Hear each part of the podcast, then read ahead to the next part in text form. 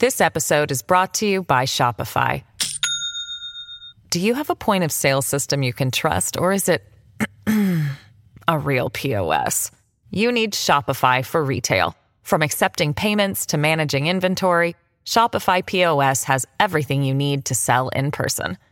Go to shopify.com/system all lowercase to take your retail business to the next level today. That's shopify.com/system. Hello, everybody. This is Marshall Poe. I'm the editor of the New Books Network. NBN listeners like to read books and buy them. So we thought we'd tell you that right now, our friends at Princeton University Press are having a remarkable site wide sale. You can get 50% off books, including ebooks and audiobooks, with the code 50, F I F T Y, at checkout until May 31. You can save some real money on Princeton University Press books. I encourage you to go there and check it out. Welcome to the New Books Network.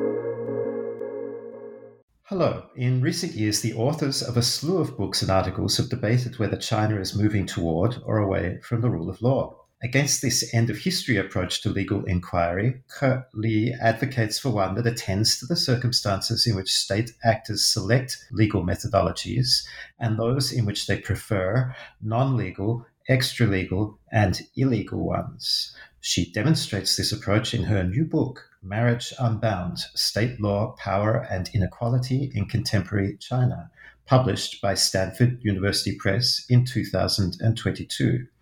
Ke Li is an assistant professor in the Department of Political Science at John Jay College of Criminal Justice, City University of New York, and she's talking with me, Nick Cheesman, currently a visiting professor at the Baldy Center for Law and Social Policy, University at Buffalo, and host of new books in interpretive political and social science. Ke, thank you very much for coming onto the show and congratulations on Marriage Unbound. Sure. Thank you for having me. I've been thinking about this conversation for a while. Let's find out how it will unfold. I've been thinking about it too. In the book's introduction, you say that one of your goals is to offer an historically charged culturalist perspective of state legal practice in China. What do you mean by that? In the book, I use the term historically charged cultural perspective as a shorthand to describe my approach to Chinese law and politics at the minimum, this perspective is an invitation letter to readers. The message goes like this Let's journey through the history of the People's Republic of China, also known as the PRC. Let's examine how the PRC, once a revolutionary regime, then a socialist one, today post socialist, has developed a vested interest in controlling citizens' marriage and family life Along this line, I invite readers to grapple with the cultural practices the PRC has deployed in hopes of calibrating and recalibrating its governing methodologies, including its interventions in citizens' intimate lives. Secondly, by formulating a historically charged culturalist perspective, I deliver a critical response to certain literatures in such a way that I can thoughtfully engage colleagues in China studies, in political science, and in sociology. Today, China scholars has continued to debate whether the PRC is on a trajectory toward or against law. I take issue with this debate because it features a rather problematic historical narrative.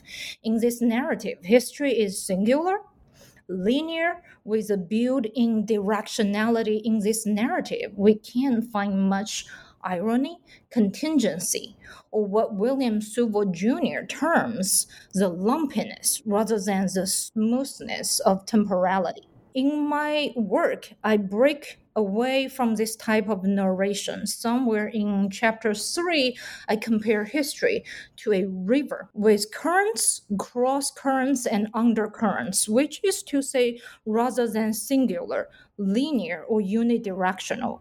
History often comprises multiple divergent and even conflictual processes.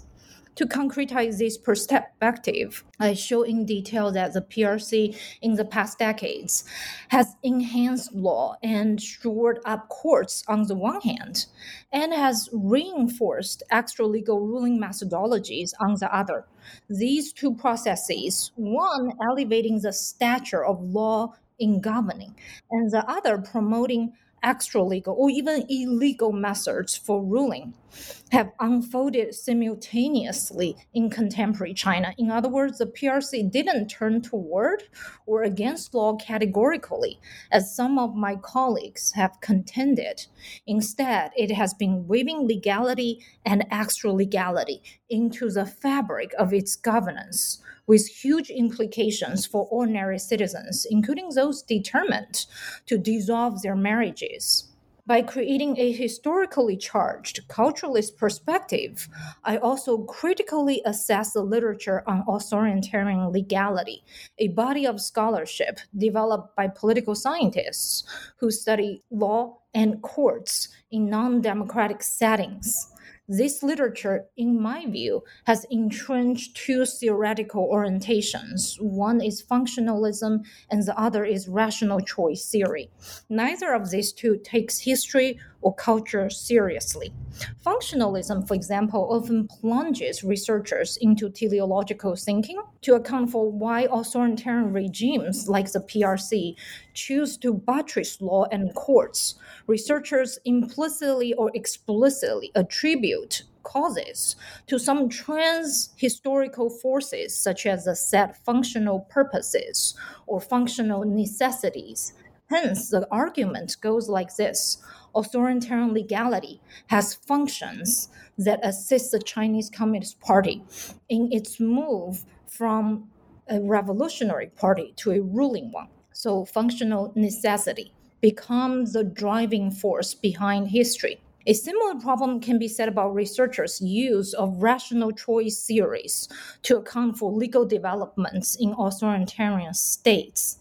This time, the argument becomes that autocrats, out of cost benefit analysis, decide to bolster judicial institutions and legal professionalism. But the question of how history may have shaped autocrats' preferences and how culture may have configured their efforts to interpret self interest remain largely exogenous rather than endogenous in analysis. Finally, by promoting a historically charged culturalist perspective, I try to merge important insights from two branches of institutional analysis.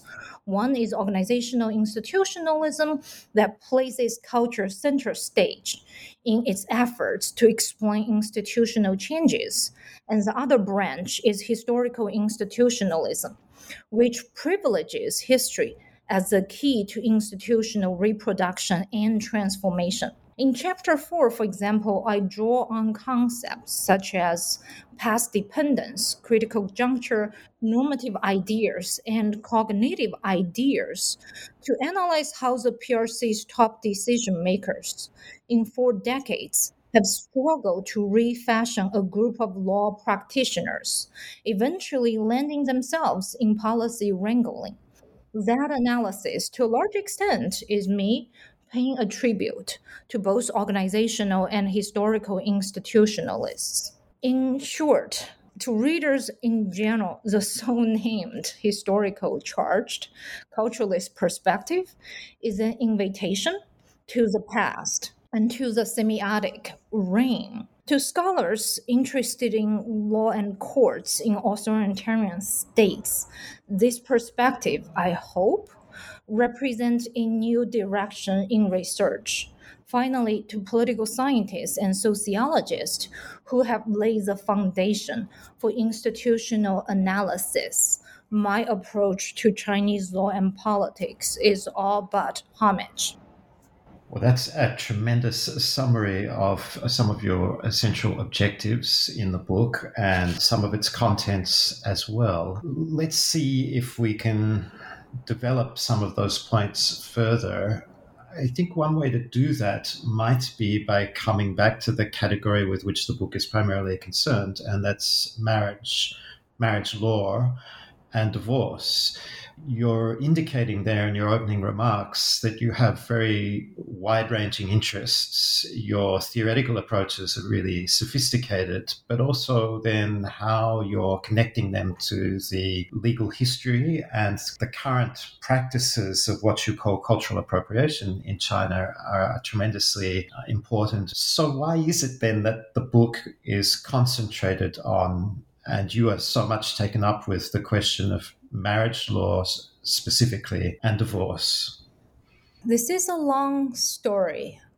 Around 2006, back then I was just a PhD student, quite clueless about what I should do with my dissertation. In that summer, I took a trip to visit my extended family in Weifeng, a county about four hour drive south of Chengdu, the capital city of Sichuan province in southwest China. During that trip, I began hearing stories about marital disputes and divorce lawsuits in the countryside. At one point, I met a peasant who had served for decades as a barefoot doctor, one among the millions in rural China providing basic health care to community members. Thanks to that experience, this peasant had come to know about country folks' troubles at home. Sitting in his small clinic in a remote village, I listened to this man recalling one household after another torn apart because of how desperately a wife, a sister, or a, sis- a daughter-in-law tried to break free from her conjugal family in the village. So I thought to myself, hey, I could observe and document those women's struggles in divorce litigation. That would be a sociological equivalent of making a documentary on ordinary people's tangles with a Chinese official justice system. And by the way, I'm a huge fan of cinema. So from time to time, I compare my work to filmmakers' work. So for the next decade or so, I was fortunate enough to visit Weifeng multiple times. And that allowed me to gradually expand the scope of my investigation, including more and more actors into my study, such as judges, legal workers, village leaders, and local government officials. Over time, I managed to diversify research methods, moving from ethnographic to archival research. After I located to New York in 2017, I regularly interacted with political scientists. Many prompted me to think about the prospect of building a dialogue between sociology and political science. And I should quickly note that by training, I'm a sociologist, but currently I'm employed by a political science department at CUNY. And also at CUNY, I got the opportunity to study journalistic writing. This led me to move over the possibility of incorporating journalistic writing into scholarly work all in all, this is what I'm trying to say. As the very beginning of this long journey, I had a very simple and straightforward objective. I was going just to document women's struggles. That was it. But over time, I tried to turn this project into something else. I thought about how I could advance theories I thought about if I could combine different research methods, and then I dipped my toe into certain experimentation so I could incorporate journalistic writing into my work.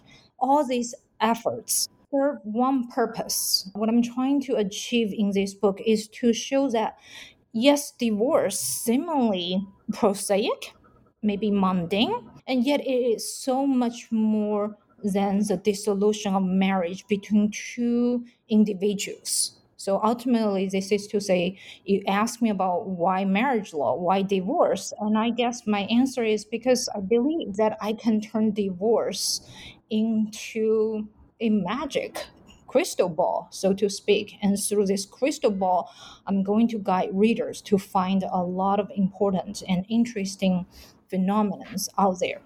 Okay, so you write in the book that divorce suits in law courts were uncommon in China up until recently. So, first of all, why is that? What is it that has caused the change? And in as much as you say that marriage in China is today more dissolvable than ever before, how is it that, despite that being the case, again and again, what you recount in the book are situations of women who come before administrators and adjudicators and find that the only way that they can, in fact, get divorce is at the cost of custody of their children, at the cost of ownership of their property, especially the ownership of land to which they're legally entitled, but nevertheless, administrators and adjudicators consistently, in your accounts, bully them out of those rights that they have to ownership. In a way, you very succinctly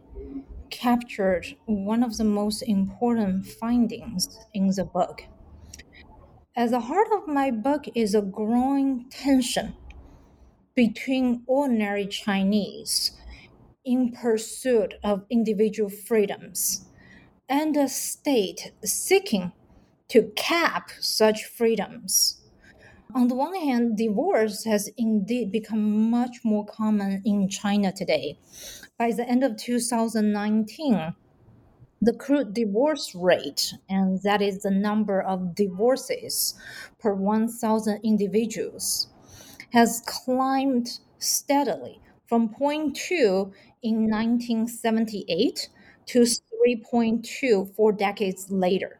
By the way, in that same year, the United States saw a rate of 2.7 divorces per 1,000 people. Uh, so, comparatively speaking, more Chinese couples nowadays seem ready to terminate their marriages. On the other hand, the Chinese state has maintained a vested interest in controlling citizens' marriage and family life. Historically and ideologically speaking, there's just no reason for the PRC's ruling elites to let go of their control over citizens' intimate relationships. In fact, as early as in 1931, long before the Chinese Communist Party seized power at a national stage, it had promulgated legal rules to regulate marital practices. The very first national law the PRC put in place was the 1950 marriage law.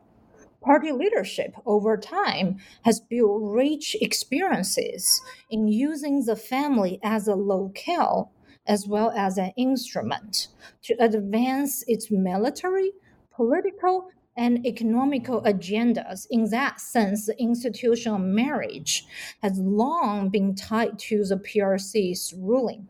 Ideologically speaking, a line of political thinking which projects a correlative relation between the family and the state, which ties the integrity of matrimony to the cohesion of the nation, has maintained its currency among the PRC's governing elites. If you're interested in this, just take a close look at Xi Jinping's frequent talk of Chinese family. Finally, in recent years, looming demographic crisis have prompted authorities to grapple with the practical importance of marriage once again. Several estimates speaks to the magnitude of the demographic challenges top decision makers face. In 2010, there were about 111 million Chinese age 65 and older approximately 8.2% of the total population. By 2050, the portion of the population age 65 or older will jump to 26.9%. That's over 400 million individuals. In other words, the Chinese population is aging rapidly. In the meantime, birth rates have dropped to the lowest in decades. Just days ago, on everyone's lips was the news that the Chinese population, for the first time in six decades, has shrunk, a trend unlikely to reverse in the near future. These crises have forced the party leadership to use the judiciary to bolster marriage as a public institution and to cap individual freedoms in divorce. It is against this backdrop that I analyze rural women's experiences in divorce litigation. As Nick, you just point out, much of my work revolves around how and why the court system and the legal profession all too often fail to protect women's spousal, custodial, property, and land rights. Here, I want to underscore certain nuance in the book. It is crucial to recognize how the PRC has tied its governance to the institution of marriage. On the other hand, I argue it is equally important mm. to reckon with authoritarian regimes' limits in mining the utility of law and courts, among other forces and factors, state fragmentation. That is the reality of state actors harboring diverse interests pursuing varied priorities and often acting on competing and even conflicting perceptions can gravely complicate ruling elites' attempts to capitalize on legality. The PRC's grip on the bench, I should note, is hardly absolute or airtight. Small wonder that Chinese judges sometimes align their individual or organizational interest with those of the state, and sometimes they don't. This means that we must treat the judiciary as an organization and unpack what's going on at the organizational level.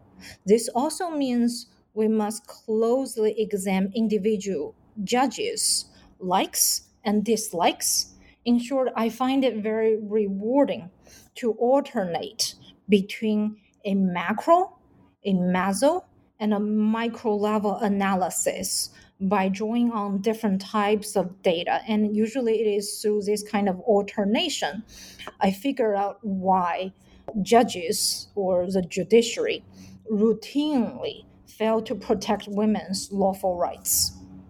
So tell us a bit more about the kinds of data that you generated, where and how you generated them. For the first part of my project, I mostly conducted ethnographic research. Uh, I spent roughly 20 months in Weifeng County, and during those 20 months, I spent roughly a thousand hours observing legal professionals' interactions with women, men on the verge of divorce I also conducted 111 interviews with litigants, their counsel, judges, court clerks, village leaders, and government officials. Another important source of data was court records. I managed to put together a sample of divorce cases and I examined thousands of pages of court records and the fourth source of data was government publications. Some of these were strictly internal memorandums produced by local state actors. Some of them were for public use. So the fourth source of data allowed me to explore how local state actors responded to marital disputes as well as other popular grievances at the grassroots level. So that's what I did between 2006 and 2011. Starting from 2017 and onward, I dipped my toes in historiography more and more. And I did this in part because over time, I came to grapple with the limitations of ethnography. It became just very clear to me that by combining ethnographic and archival data, I could deepen my understanding of Chinese law and politics. So, in about three years, I used three online sources to conduct archival research. I can say more, but my point here is this book, Marriage Unbound, very much allows me to combine two uh, different research methods, ethnography and historiography. I think listeners by now will be getting a really a strong sense of the depth, density, and diversity of the data that you've generated and the sophistication of your methods. And if we have time, I'd like to come back to those. But before we do that, at the outset, you were uh, gently critical, as you are in the book, of uh, studies that we might bracket under the rubric of authoritarian legality. You say that they don't give culture its due. Why is that? And what do you think that your book does that others have failed to do in bringing forward this culturalist perspective?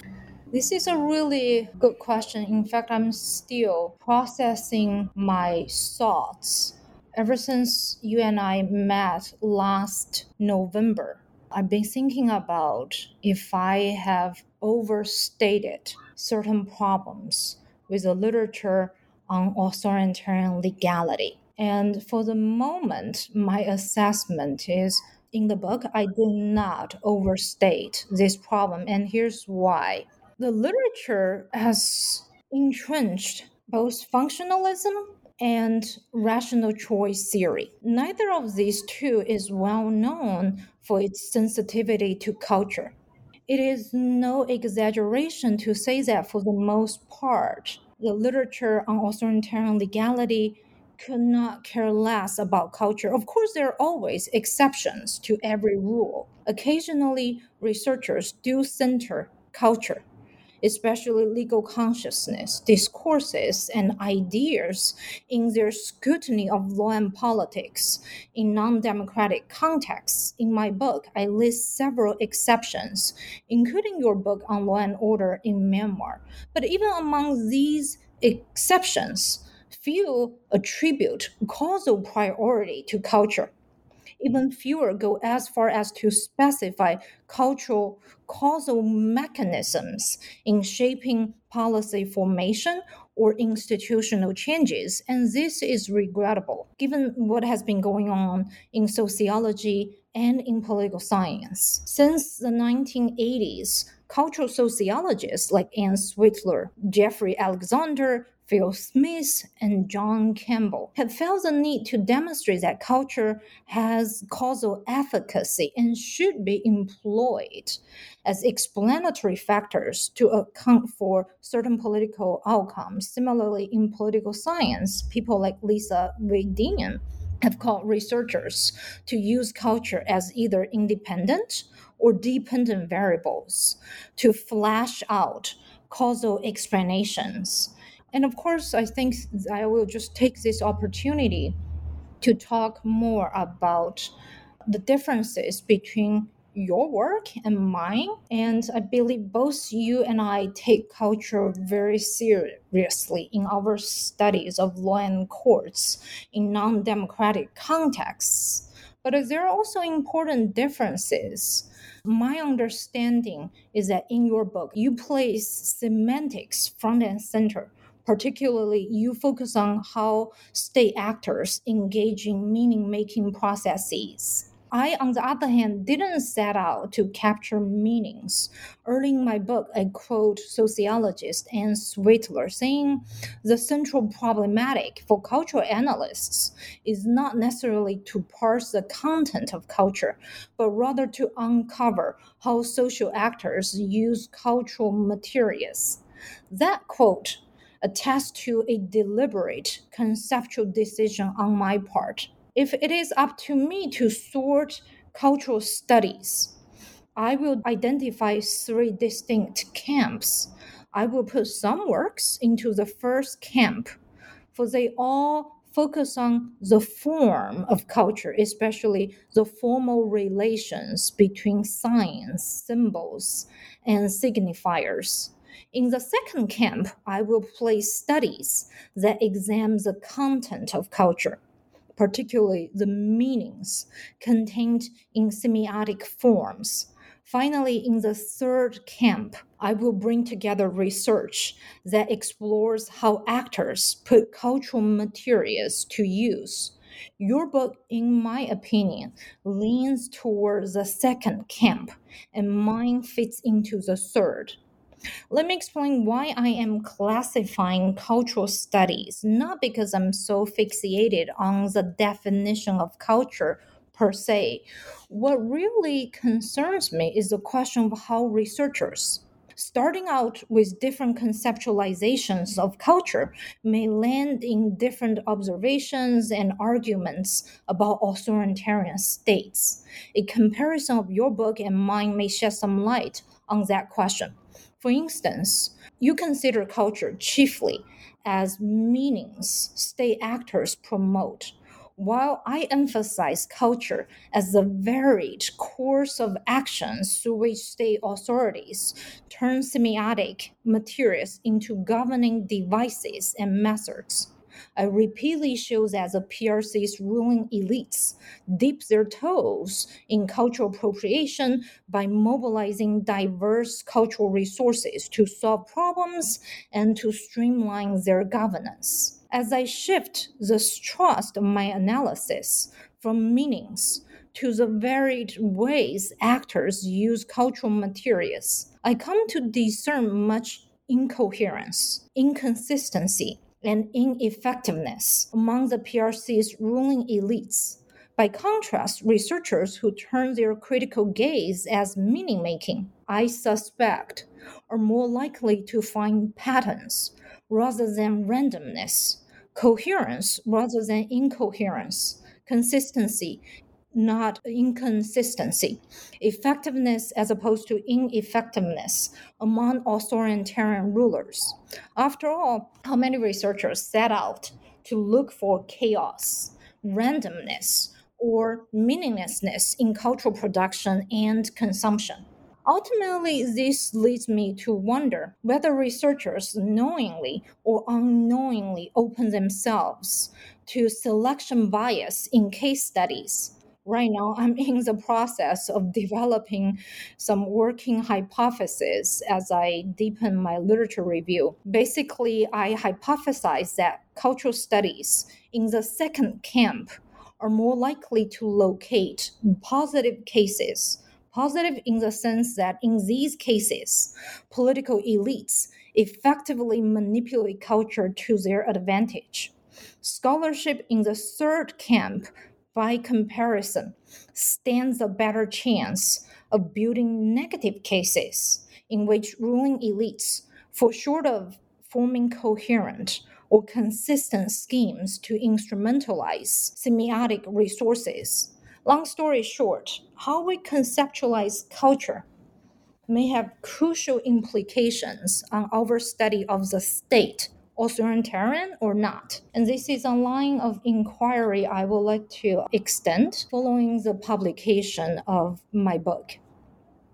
This episode is brought to you by Shopify. Do you have a point of sale system you can trust, or is it a real POS?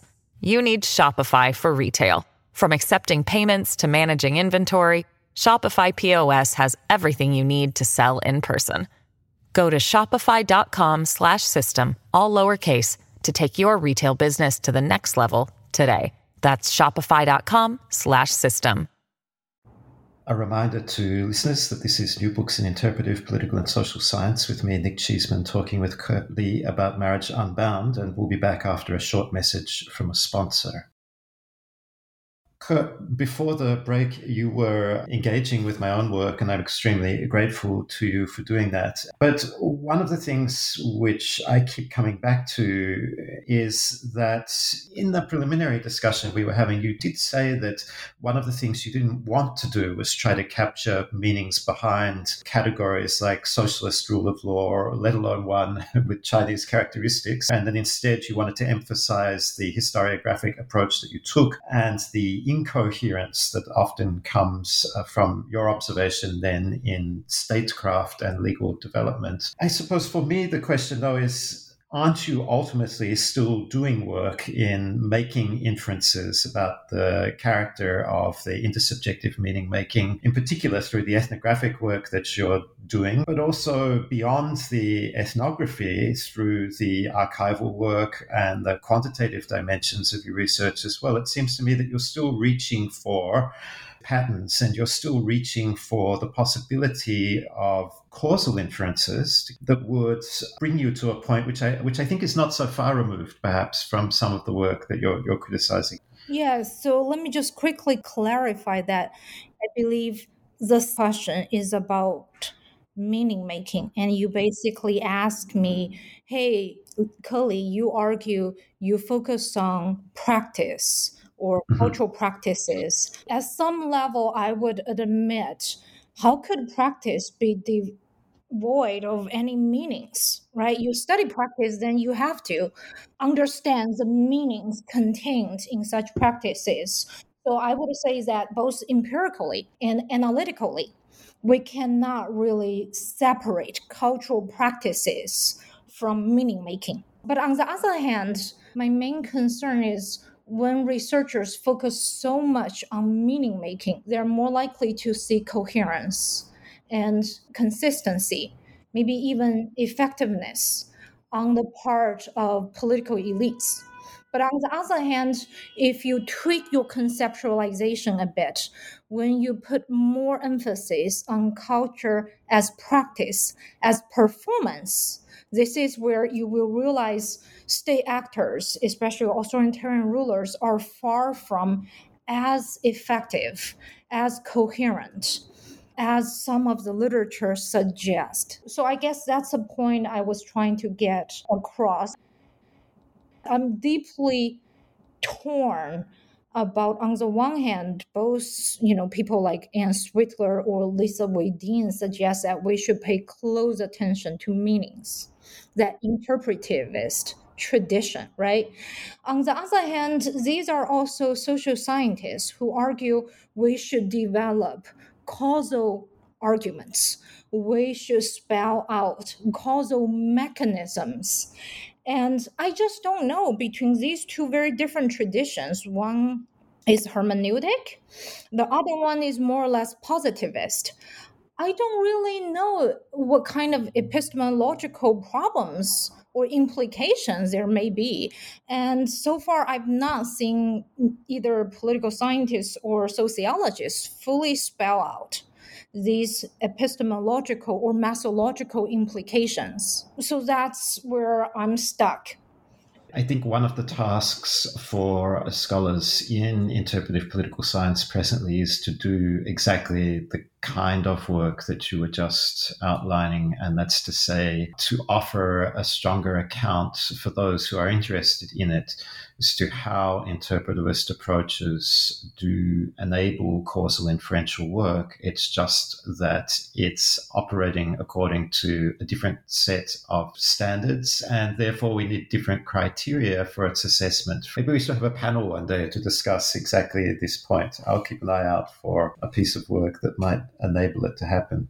Let me return to one thing that came up earlier in the discussion that I would like to ask you a little bit more about, and that's your writing practice. You say in the book that you hope to foster a style of writing that's capable of conveying experiential knowledge. Don't social scientists uh, across a range of traditions, some of which we've been alluding to, do that kind of work already? How is your own writing conveying that experiential knowledge? And what's the relation between the conceptual and the experiential in your book? Yes, thank you for asking this really thoughtful question. On the one hand, just as a researcher, as a reader, I am acutely aware there is an aesthetic aspect of scholarship, although we rarely talk about it. I know I have always appreciated good writing. I know many of my colleagues also do that, but social scientists don't always get together and say, hey, let's talk about the craft of writing per se. The only exception, maybe we sometimes organize workshops to figure out how to do grant writing. So that's the first thing on my mind. And the second is you're right. a lot of social scientists produce experiential knowledge. It's just that the writing does not generate certain effects. And let me give you one example. Recently, I read an article about parental maintenance litigation in certain part of the world. I will not name names. And the researcher made sincere effort to convey this finding that litigants oftentimes suffer from psychological and emotional strains, and you just can't really easily uh, uh, sort litigants into losers and winners because litigation is not always about material gains and losses. So, this is to say that cognitively speaking, I know exactly what this researcher is trying to get at. But as I read through that article, deep down, the writing just didn't generate, didn't stir any emotions inside me because it's a standard social scientific writing. So I guess at some level, as a researcher, as a writer, I harbor certain dissatisfactions with the kind of writing I typically see in sociology and political science. And I've been thinking about how I can write better so readers would have very different reaction to my work. Hopefully their experience would be visceral you know? So that's what i try to achieve in this book by selectively adopting certain skills and techniques. And till this day i'm still uh, grappling with the challenges and difficulties. For example when you move from non-creative writing to creative writing how do you draw the line between fiction and nonfiction? And how far can you go in creative imagination, right? Because after a certain point, it becomes a, a researcher fabricating or polishing too much. So there are just a lot of ethical and methodological issues on my mind, and I have not thought through these issues. It's clear that although you've not sorted through them, uh, you've certainly thought about them. And it's also the case that your writing is tremendously evocative. Uh, I found myself reading your book at times uh, very much drawn into the narratives of struggle and your descriptions of the experiences of the women litigants in the courtrooms, the way that they're chastised by judges, and the sense of injustice that they feel having come to these courts, expecting that they would come out of them with at least some modicum of recognition, and very often finding that that is not the case. You spend a lot of time in and around these courtrooms. I get asked by students sometimes for advice on doing ethnographic work in and around courtrooms, and I find that there's not nearly as much written on this topic as I'd have expected. Could you offer a little advice based on your experience as to how to do this type of research? How did you prepare yourself for the ethnographic work that you did? Uh, what surprises did you have, and what advice would you have for others interested to do the same? Initially, when I was working on the book manuscript, I thought I would include a methodological appendix. I thought in the appendix, I would talk more about my experiences as an ethnographer, perhaps as someone who have tried archival research. But in the end, I didn't produce that methodological appendix, in part because I just questioned myself. I just didn't believe that I could say anything new or useful to other ethnographers. And your questioning has prompted me to think about, oh, well, maybe I can offer something. So I have a few tips. I suppose the first one is, is that do not over identify with one's research subjects. From time to time, this happened to me when I was in the field. And this is quite understandable. After all, we ethnographers tend to spend considerable time with our research subjects. and we tend to develop genuine feelings toward the people we study, especially the individuals who are part of the marginalized and the disempowered. Here, my point is not that we shouldn't have any emotional connections with research subjects. Rather, I'm suggesting that such connections make it harder to question or even problematize research subjects' voices, perspectives, and experiences. As a result, we may end up taking interview findings at face value and eventually missing out on the opportunity to rise above individual experiences and perspectives. Practically, this means we need to harbor a healthy dose of skepticism over what we hear, what we see, and what we learn in the field, regardless of how we feel about our research subjects. So, the first lesson is always be skeptical. My second suggestion has a lot to do with archival research, less to do with ethnographic work. Uh, I would suggest that whenever one can access primary sources, do not rely on secondary sources. Put it more bluntly, trust no one, not even well established, famous scholars. Let me use one concrete example to illustrate this. In chapter 3, I use certain findings to challenge the prior research on people's mediation. I was able to produce some original findings and arguments precisely because I didn't stop at secondary sources, especially scholarly publications. Although I could have simply cited these studies, I insisted on using primary sources and double checking other researchers' data compilation. Those efforts, quite time consuming, I have to admit, proved rewarding. I came to realize that previous studies converged and reinforced certain viewpoints, not because they all produced the same findings, but because they all cited the same person who pioneered the study of Chinese law in the United States. So I guess the takeaway is that no one is infallible. Thus, it's crucial to identify and use the most reliable sources of information. The third thing on my mind is about misinformation and disinformation.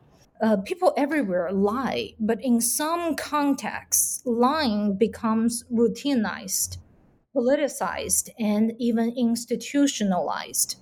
For that reason, on the one hand, disinformation can be very damaging to research. On the other hand, disinformation can present a precious window onto the phenomenon we want to understand. I wish I could hand out a magic bullet capable of fixing the problem of disinformation once and for all. Of course, that's not really possible.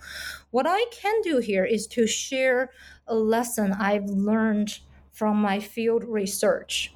In the introduction of the book, I describe the lesson as follows. Over time, I come to believe that there's no such thing as a perfect crime in data distortion. The more systematically and expansively state authorities engage in creating, amplifying, and routing disinformation, the more traces they could leave behind. And the more trace evidence we researchers muster, the more we engage in data triangulation by cross checking findings from multiple sources, interviews, observations, archival inquiries, and analysis of media coverage. The closer we inch toward truth, thus rendering ourselves less susceptible to disinformation and misinformation. And this leads to my final point about data collection, ethnographic research, and so on. It's about the importance of diversifying data sources and about juxtaposing various findings in writing. Take chapter six as an example.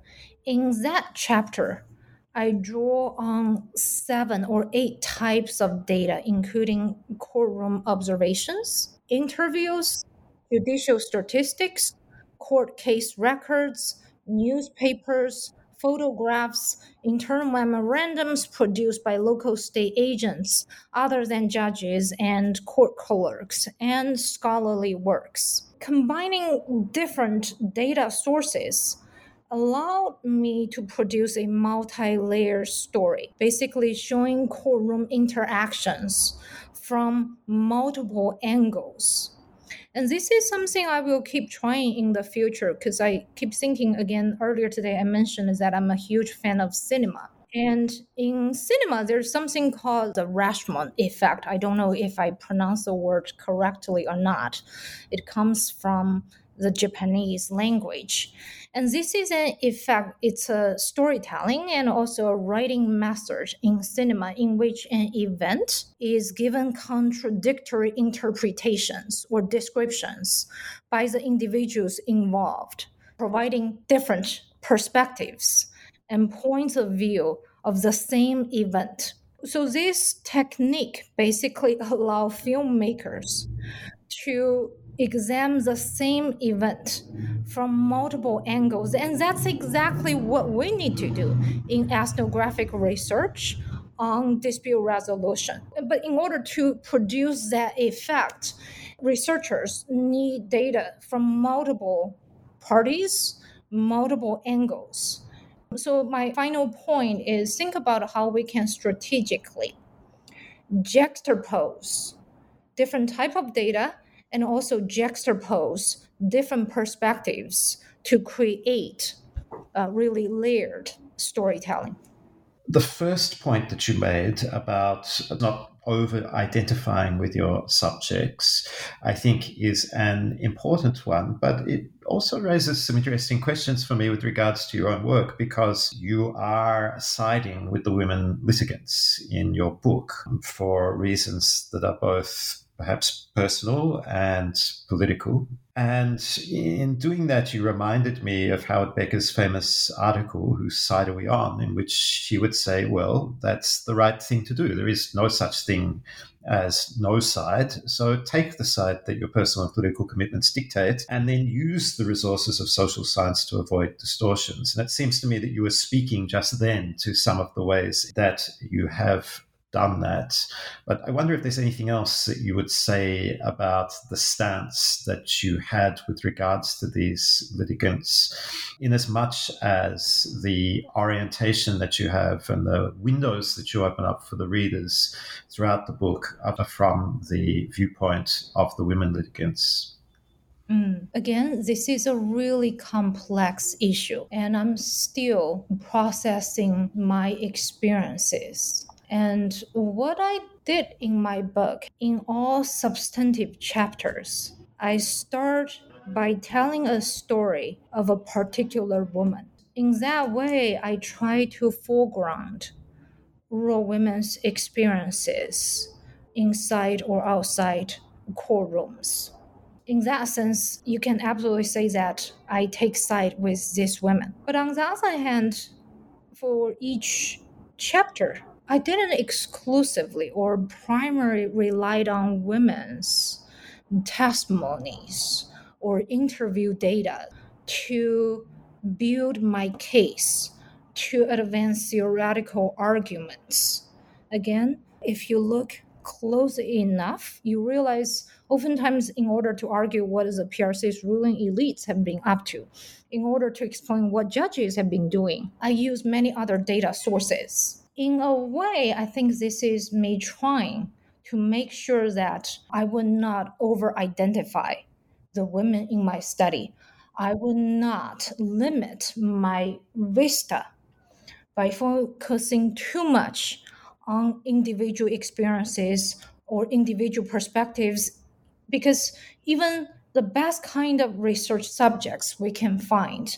Even with the best intention, research subjects can only share their knowledge, their experience from particular angle, right? And my belief is on the one hand, we need to capture these perspectives we need to humanize, uh, dignify such perspectives. On the other hand, as researchers, we also need to rise above such individual perspectives. This book was 15 years in the making. You've mentioned already some of your current thinking and reading. Is there another book project in the wings or already underway? Yeah, I bought airplane tickets after three years of pandemic. Finally, I know for sure that in late March, I will fly to China to resume field research. Truth is, right now I'm feeling really rusty. And my next project will focus on LGBTQ rights and impact litigation. By impact litigation, I'm talking about the kind of litigations LGBTQ group initiate so they can not only contest their individual rights, but to bring about progressive changes within and outside Chinese courts. So that's something I would like to do. Another thing on my mind is really technology has fundamentally transformed how we do research, right? And certainly in the study of Chinese land politics, a lot of my colleagues these days turn to big data, computational science, and this online database, which contains millions of court decisions. I have mixed feelings about this particular trend, but one thing I would like to find out more is how the digitalization of archival records may have opened new space for research in the past, if you want to check out an article published by the People's Daily, you literally have to find a library and go through a lot of troubles to locate that article. These days just a few clicks you will find that article very easily very quickly. So in the future i would definitely think about how to further combine my efforts to talk to people on the ground with the kind of digital archives available out there Currently, thank you very much for joining me on New Books in Interpretive Political and Social Science to discuss Marriage Unbound. Thank you so much. These questions are so thought provoking. I'm afraid I have to keep digesting, keep processing a lot of your questions. Well, you've provided answers that call for a lot of thinking and digestion as well. So thank you. And listeners, this is the 14th episode in the series, and you can find all of the others on the series homepage. You can reach that by clicking the button for academic partners on the New Books Network in the top menu bar of the website. And you can also hear these episodes wherever you get your podcasts via our host channel, that's New Books in Political Science.